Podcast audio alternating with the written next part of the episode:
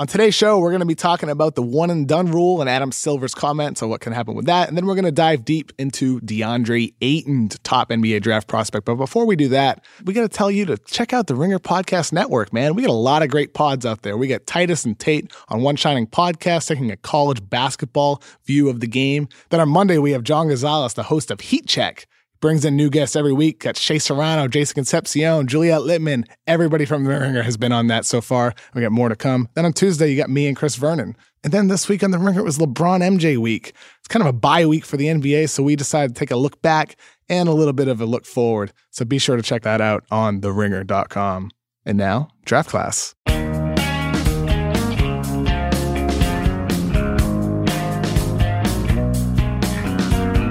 Welcome to the Ringer NBA show. I'm Kevin O'Connor, and this is Draft Class. Calling in from Dallas, Texas, as he does every Friday, is fellow Ringer staff writer Jonathan Tjarks. What's up? Hey, man. Just got back after a fun All Star weekend in LA.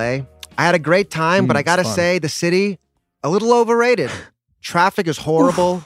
Everything's Oh. very expensive. You know I'm right. Oh, come on, dude. I just moved here. I'm loving it. It's a little chilly now, but it's so beautiful, dude. The sun's out every day. I got three words for you cost of living. what do you think about that, Isaac? Oof. Wow. That's a colossally bad take. Absolutely ridiculous. Listen, Tjarks, you know, all my interactions with you before this moment right here was very positive, And now I, I have a negative tint to your image. I mean, the truth is hard to handle. I get it. I get it. Well, we might be able to change that today because Tjarks and I will be discussing Adam Silver's comments on the NBA's one and done rule and what might happen with that. And then we're going to dive deep into the future of Arizona big man DeAndre Ayton. Yeah, one of the fun things about going out there and talking to you guys is kind of just brainstorming and throwing out ideas. And we've got a few we're trying out. I'm, I'm excited to see how it works. Yeah, we're going to see how that goes. Time for class. So, just a heads up on the first episode of every month, Tjarks and I are going to be doing an NBA draft mailbag. And so that means we want to hear from you for next Friday's episode. To submit your questions, just make sure you use hashtag RingerNBA on Twitter or Instagram, wherever. We'll find your questions, we'll find your comments. Tweet us, DM us, and we're going to use them next week for a mailbag episode, or we might save them for a future episode on the first of any month. Or just email me because I'm not on Twitter very much, but my email is in my bio. What is it? JonathanTjarks at gmail.com. yes, that's it. Perfect. Very easy to remember. Anyway, so last Saturday, at NBA All Star Weekend, NBA Commissioner Adam Silver was asked about changing the one and done rule, which in the past he kind of expressed that he would like to see changed, and that would allow high schoolers to enter the league again. But Silver's response suggested that the league is on the fence about it now. DJ Ice, please play that track. In terms of the NBA, we're conflicted, to be honest. Um, we, we're outside of our cycle of collective bargaining right now, which is when we generally address an issue like that. But Michele Roberts and I have also agreed that there's no reason we shouldn't at least be discussing it right now. So we've had some meetings with the Players Association where we've shared data on success rates of young players coming into the league. We've talked a lot about youth development in terms of whether we should be getting involved with some of these young players even earlier than when they come into college. And from a league standpoint, on one hand, um, we think we have a better draft when we've had an opportunity to see these young players um, play at an elite level before they come into the NBA. On the other hand, I think the question for the league is in terms of their ultimate success, are we better off intersecting with them a little bit younger? Are we better off bringing them into the league when they're 18, using our G League as, as it was designed to be as a development league, and, and getting them minutes on the court there? And there's also a recognition that for some of these elite players, um, there's no question that they can perform in the NBA at, at 18 years old. Silver added that the league feels the draft is better when they have more time to look at prospects. And he said, We can't forget veterans because jobs have to come from somewhere. If you're shifting the age from 19 to 18, that means more young kids are going to come out, which means older guys have to get pushed out. And he said, since they're outside the cycle of collective bargaining, they can take time making this change. So, Tjarks, what side of the fence should Silver really be leaning here? See, I've always kind of been more of a pro one and done guy. For starters, I'm not sure it really helps either side. As he mentioned, like for the player side, that's just taking jobs out of veteran guys. Why do they want to do it? And for the owners, you got to pay more money to develop guys. It's hard to draft them. I feel like for the most part, it has worked pretty well over the last 10 years. Yeah, I'm cool with it too. Honestly, I think the one and done's been a little bit better than I maybe would have expected it to be when it was installed. But with that said, as a fan, from an outside point of view, I like seeing those guys come in when they're ready. I think the problem is is when you're going to have guys going into the draft when they absolutely should not be entering the draft. That's bad for their life. They're not getting an education. They're probably not going to get drafted quite as high because teams aren't going to want to risk taking an 18 year old kid who isn't ready for the league. Like you said, takes a greater investment. But there are guys who are ready to come. We lost two years of Ben Simmons because he wasn't able to enter the league immediately. There's guys in this year's draft who probably should have had the ability to enter immediately. And that's where I think for the players, giving them the choice would be a positive thing for the league. And for teams, the more variance in the draft, man, can be good. Like if you have some guys that enter the league when they're some teams have them 25th, other teams have them ranked fifth. That's how you find steals, and that's something I would like to see from an excitement standpoint as a fan. See, I worry though from the other side of it. I feel like the draft already is pretty high variance. Like the teams that are good at drafting make a killing already. There are a lot of teams that just frankly aren't very good at it and it's maybe it's kind of weak to say, but those teams have to be supported. I know my Mavericks, if they're not drafting guys after high school, who knows they're going to draft? And you're talking about guys like Jordan Bell, who the NBA saw three years of him in college, and yet he still fell to 38th, and still the Warriors were able to pluck him out and trade for him on draft night. Those are the type of guys you're talking about, right? See, I think for me, the concerns more is someone like Andrew and Aaron Harrison. So you remember them in high school? These guys are like, oh, they're for sure lottery picks. They're going to change a team. They have this great size for guards. They get to college and everyone's like, Cliff oh, Alexander, man. another one. Yeah. They're like, oh man, these guys are really slow and just not very good. They kind of got exposed. Now imagine if you're an NBA team, you draft Andrew Harrison number five overall. That could sink your franchise for years. Of course. And that's what I think Silver was kind of hinting at here. Because when he last spoke about this in September or October, I forget when exactly it was, I think Adrian Wojnarowski reported that there was movement towards removing the one and done. And, and that aligned with everything I was hearing, that it seemed like a lot of executives expected perhaps the 2019 draft would be the draft that would allow high school players to come in. So that means the now current 2020 guys would be allowed to come in in 2019. But that seems to have changed. And I do wonder if, along with what you're saying, Tjarks, that NBA executives are like, whoa, wait a minute here. We want more time seeing these guys, not less time when we have to go across the country to little high school gyms where these players aren't playing at a high level against a higher level of competition like they do in college. So I do wonder if maybe NBA executives don't want to see it changed, but I have heard from some in the league that absolutely would because they do want that higher variance. They do want the Andrew Harrisons and the Aaron Harrisons getting drafted fifth because that means the guys that they perceive that they have an edge, they're going to be able to get later in the draft. I mean, I think for like the really sharp guys, this could help them a lot for sure. I'm just not sure that making it better for the really sharp guys is better for the league as a whole because there's a lot of teams that kind of need help. So the good teams get better, the bad teams get worse. Yeah, we're already kind of at that point. Would you be okay with the one and done rule if players that entered the league could come in immediately out of high school, but if they went to college, they had to stay for two years? Would you be okay with that, or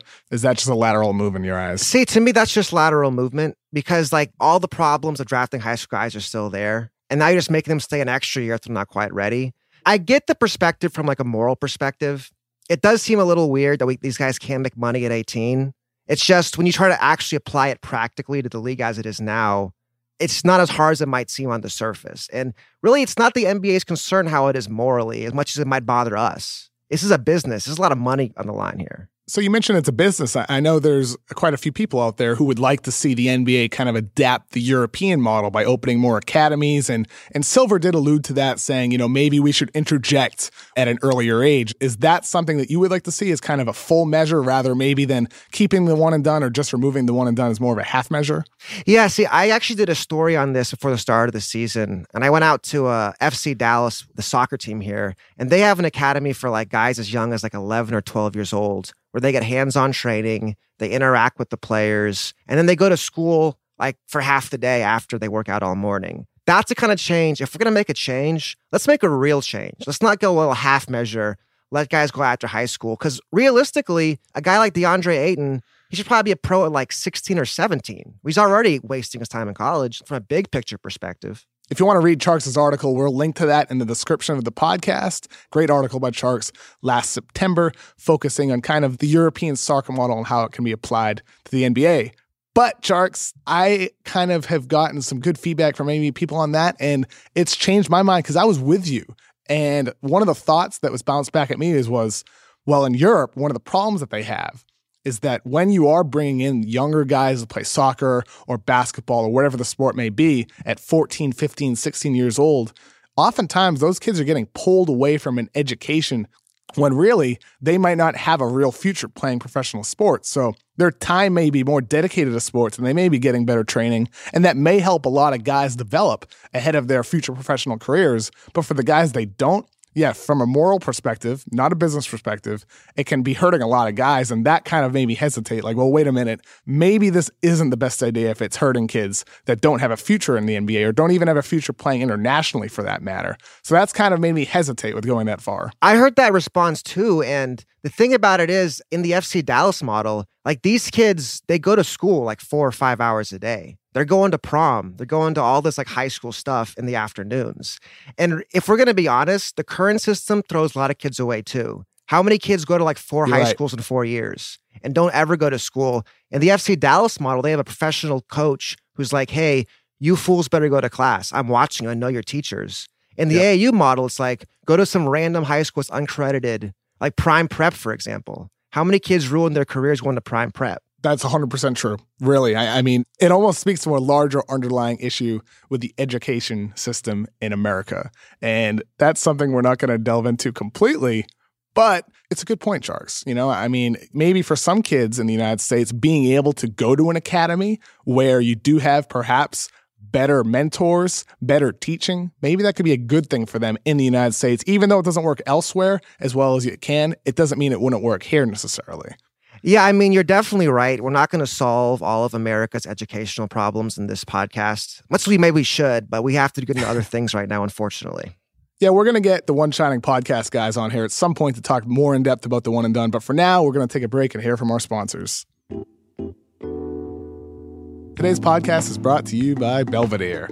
Produced in one of the world's longest running distilleries, Belvedere Vodka is the world's finest all natural vodka. Crafted by a collective of master distillers, Belvedere is made with non GMO Polish rye, pure water, and no additives. Recognized for quality, Belvedere is named the ISC World Vodka Producer of the Year in 2015, 2016, and 2017. Belvedere's unparalleled quality is reminiscent of the King, aka LeBron James's recent run, where he has made the NBA Finals an astounding seven consecutive times from 2011 through 2017, including three NBA Finals MVP awards. LeBron, whether he's with the Heat or the Cavaliers, always plays basketball of the utmost quality, just like Belvedere Vodka. Enjoy a delicious cocktail with Belvedere Vodka today, and remember to always drink responsibly.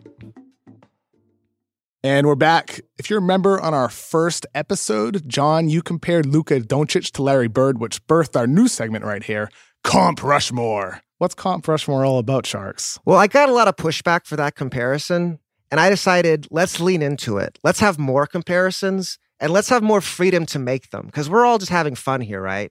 Let's kind of think outside the box. Yeah, let's not sure. get too tied down to one comparison. So, like Comp Rushmore, we're going to make four comparisons some of them are maybe not quite as serious. Some of them are what they could be. Some of them are what they might be in a bad situation.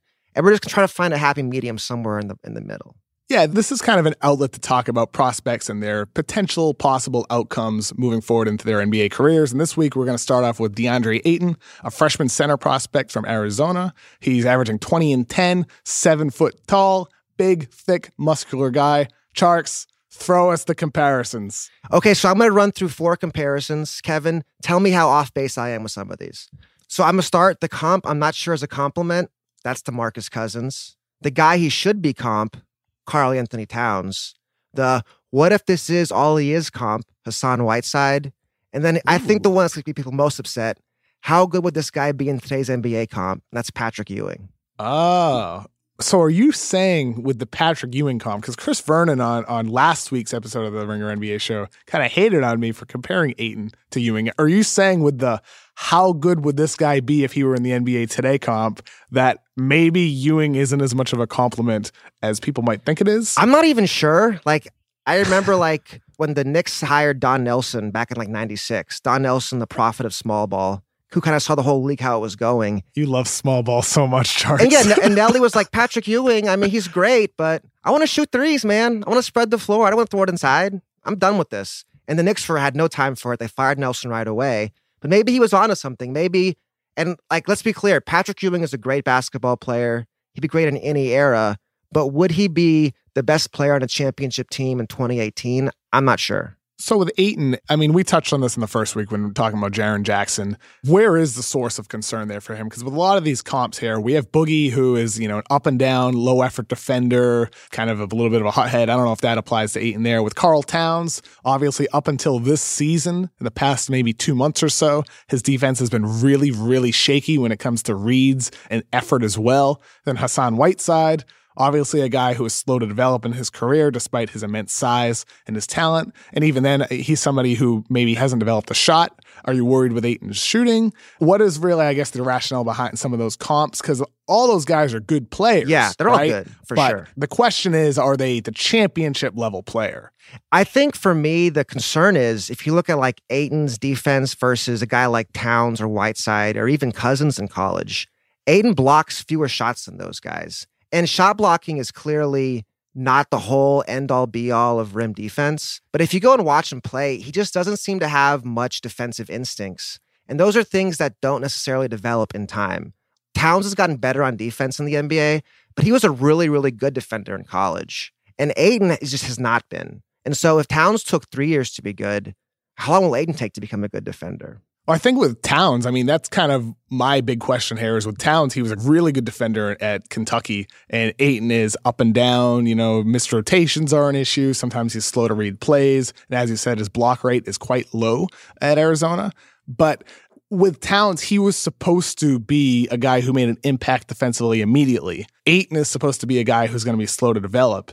And I wonder how much maybe are we not looking as much at situation, the guys around him on the court, what the player is asked to do. Whereas maybe it'll flip again. Maybe Ayton will become an impactful guy immediately in the NBA, whereas Towns didn't meet expectations. Maybe it's actually Ayton's offense that might take a little bit longer to develop. I understand like this is just a hypothetical, but with Towns, I was so confident that he was going to come in immediately and be an impact player. And he fell into a really good situation with Minnesota, having Kevin Garnett as his mentor. And he still has been really slow to develop over the past three years. And that's why, for me, it's like with that comp, it's tough because your expectations for a player aren't always met. Sometimes the opposite actually happens. Towns went boom as an offensive player right away, not on defense.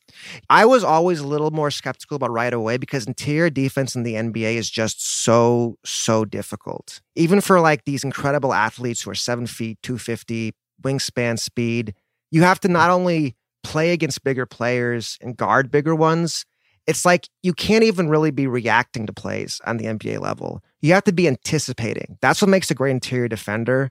You have to be totally aware what's going on. You have to see all nine players around you. You have to know what they're going to do. You have to call out coverages. It's a very, very mentally demanding position that takes a lot of time to learn. And that's my big concern with Ayton is yeah, he's big. Yeah, he's fast. He's great. He's incredibly skilled.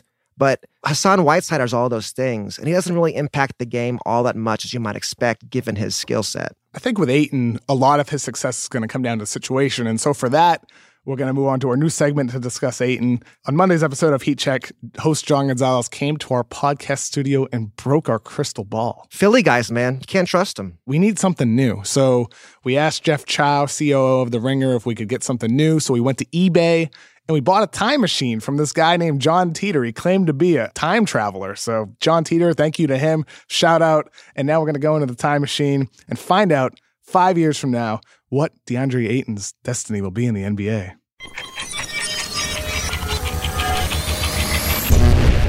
Whoa, I'm back. Tjarks, you know, five years in the future, you are the co host with Kelly Ripa, live Whoa. with Kelly and Tjarks. Hey, Unbelievable. I'm just glad I have a job. But anyway, DeAndre Ayton, five years from now, in the universe I went to, he landed in the best possible situation for him, John. He went to the Cleveland Cavaliers. Oh, interesting. Interesting. And this is a situation for him playing with LeBron, playing with a guy who can be a mentor for him and set an example for him. This is what I hope happens with Ayton in our reality. that Ayton lands on a situation with a winning team or a team that's on the cusp of winning, a team like Cleveland, a team like Boston, where he's surrounded by veteran influences within a winning culture that he's able to adapt to. And I think with him, that's where my big question is. Where does he land? If he goes to a losing situation where there's not a lot of veteran influences, I think it's going to be bad for him. If he's going to a situation where they're going to change coaches, where it's two coaches in four years, that's going to be rough for him. And we're going to be asking questions about is he a guy who's going to be best on his second team in his sixth year? But if he lands in a winning situation like Cleveland, I feel like he's going to be able to make an impact immediately because he's going to be surrounded by the right guys. And he's also going to be learning best for the long term.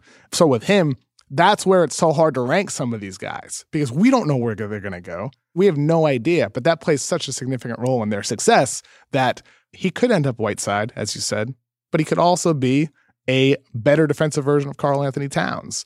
Where do you like to see him go, Tjarks? Is there any preferences for Ayton currently, kind of with the current draft board we have? Well, that's how we have the time machine, right? Like you were saying, so we can know what happens to these guys. It is hard to predict. We do. So we know Kelly and Tjarks. Yeah, for Ayton, like you said, Kevin, I would worry about him on a team without a lot of veterans, on a rebuilding team that doesn't really have much of a chance of being good for a while, and a team where he can just put up good stats, not really worry about defense, and kind of develop bad habits. I want to see Ayton go somewhere where the coach can say, Hey, DeAndre, you didn't play defense tonight you're not going to play tomorrow. And where his playing time will be directly impacted by the type of defense he plays and the defensive efforts he's making. So to me, the teams I'd worry about, I mean, Sacramento, but that's obvious for any player, really. the other one, like Orlando, is the same thing. Not many veterans. They're kind of expecting a lot from him right away. There's no point guard there.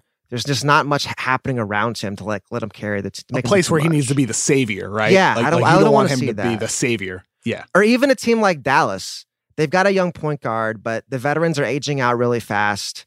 And I think DeAndre being coached by Rick Carlisle will be good eventually, but it would take years off Rick's life coaching him for a while. Can he be great enough offensively that the concerns defensively really aren't as relevant? See, to me, I want big guys to be good on defense. To me, a great big man almost has to be good on defense unless they're Dirk Nowitzki. And DeAndre ain't that. So like he has to become a great defensive player. He can be great on offense, but if he's bad defensively, then his teams just aren't going to be that good, in my opinion. I think with him on the offensive end of the floor, so much of it is, I mean, this is true for every single player that comes into the draft now because the importance of the shot, but so much of it is going to have to do with his ability shooting off the catch, spacing the floor from three, but also shooting off the dribble. And I like what I've seen from him but he's still so young. He's only 19 years old that he still has a significant way to go when it comes to making a couple tweaks to his shooting mechanics that allows him to get his shot off contested off the dribble. Because that's really what I think separates those really, really good big men and those great scoring big men. And so even though we can project ahead with him, I do wonder perhaps with him, he's going to be more of a cleanup guy inside who shoots threes okay early in his career, where you mentioned Jackson another week, Mo Bamba. They can fit into more easy roles within a team construct earlier in their career, too. So there could be a little bit of impatience, I think, for a fan base that's expecting too much too early with him. Well, it's kind of the same thing with Bagley. So these guys are so great on the inside in college, you really can't blame them for just demanding the ball, posting up, and dunking on fools. That's what they should be doing in college because they're incredible at it. But it's just that that type of player is no longer that valuable in the NBA, really there isn't a great NBA team that throws the ball inside 25, 30 times a game. There just isn't. And so he has to either be so great that he can force the league back in that direction, which is possible. Like it's possible Ayton is such a dominant post player that a guy like Draymond Green just straight up can't guard him. If Draymond Green's guarding DeAndre Ayton, he's getting like three fouls in 10 minutes. That's possible. That's one outcome. The other outcome is DeAndre has his perimeter game. We don't really get to see it all the time in Arizona.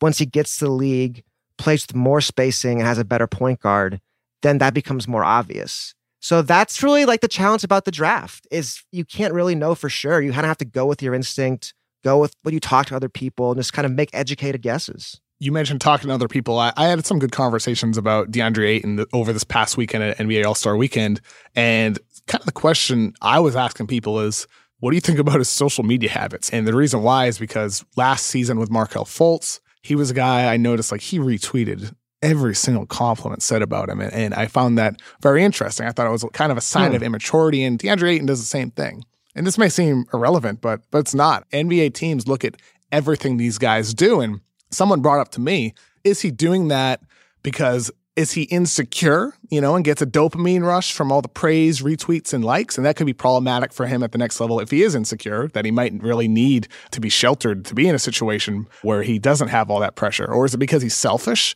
someone who views himself as the sole reason for his team's success?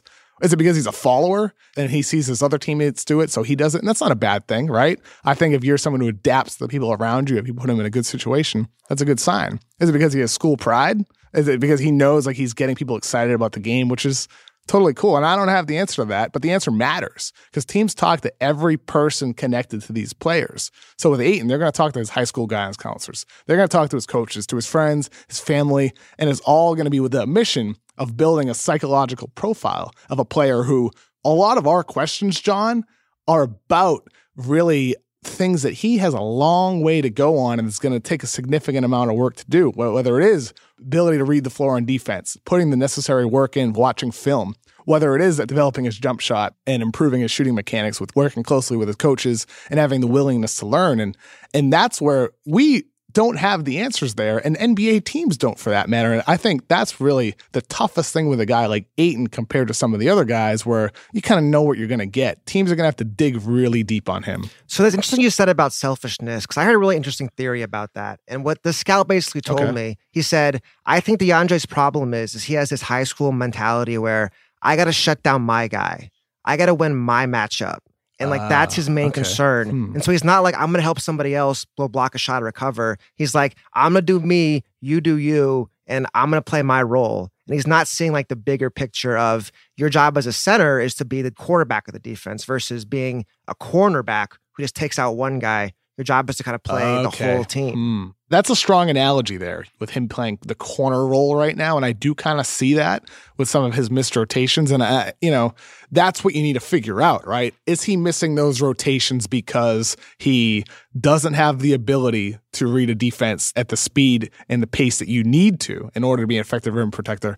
Or is he doing it because, you know, he's worrying about just covering his own guy? He's not worrying about help team defense. And if he is worrying only about that now, can he change? Can he change being around better culture? But guess what? Arizona is a pretty good culture to be in for a college player. It's worth mentioning with Arizona. Everyone in the NBA is waiting for this to happen. Is at some point Sean Miller's going to say, "Look, Dusan Ristic, you're a nice big man. You're a senior. Blah blah blah. Get off the court. We're going small on Ayton we're putting four guards around and let him play center. Exactly. Because DeAndre plays a lot of power forward right now, and it's really not the best place. It kind of reminds me of Miles Turner at Texas, where Texas had these Great older example. big men and they were just kind of clogging up the court, getting in his way. And at some point, Sean Miller's got to go small around DeAndre Ayton. Otherwise, it'll be like Lauri Markkanen last year. We had this incredible talent and he flames out in the Sweet 16 again. For sure. And I think that's another part of it. It's one of my frustrations often watching college basketball is there's so many too big lineups. And granted, oh, that's so utilized in today's NBA. Put it this way.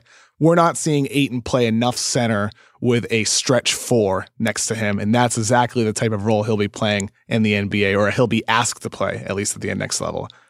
And I think with Ayton, though, Tjarks, one of the things that I do like with him, and this is on the offensive end of the floor, but he's a really good passer. He's really good. I mean, he had a kick out pass, I think it was last week, maybe against Arizona State or the week before, whenever, where he made a perfect read after getting the ball on the roll and the pick and roll and just kicked it out.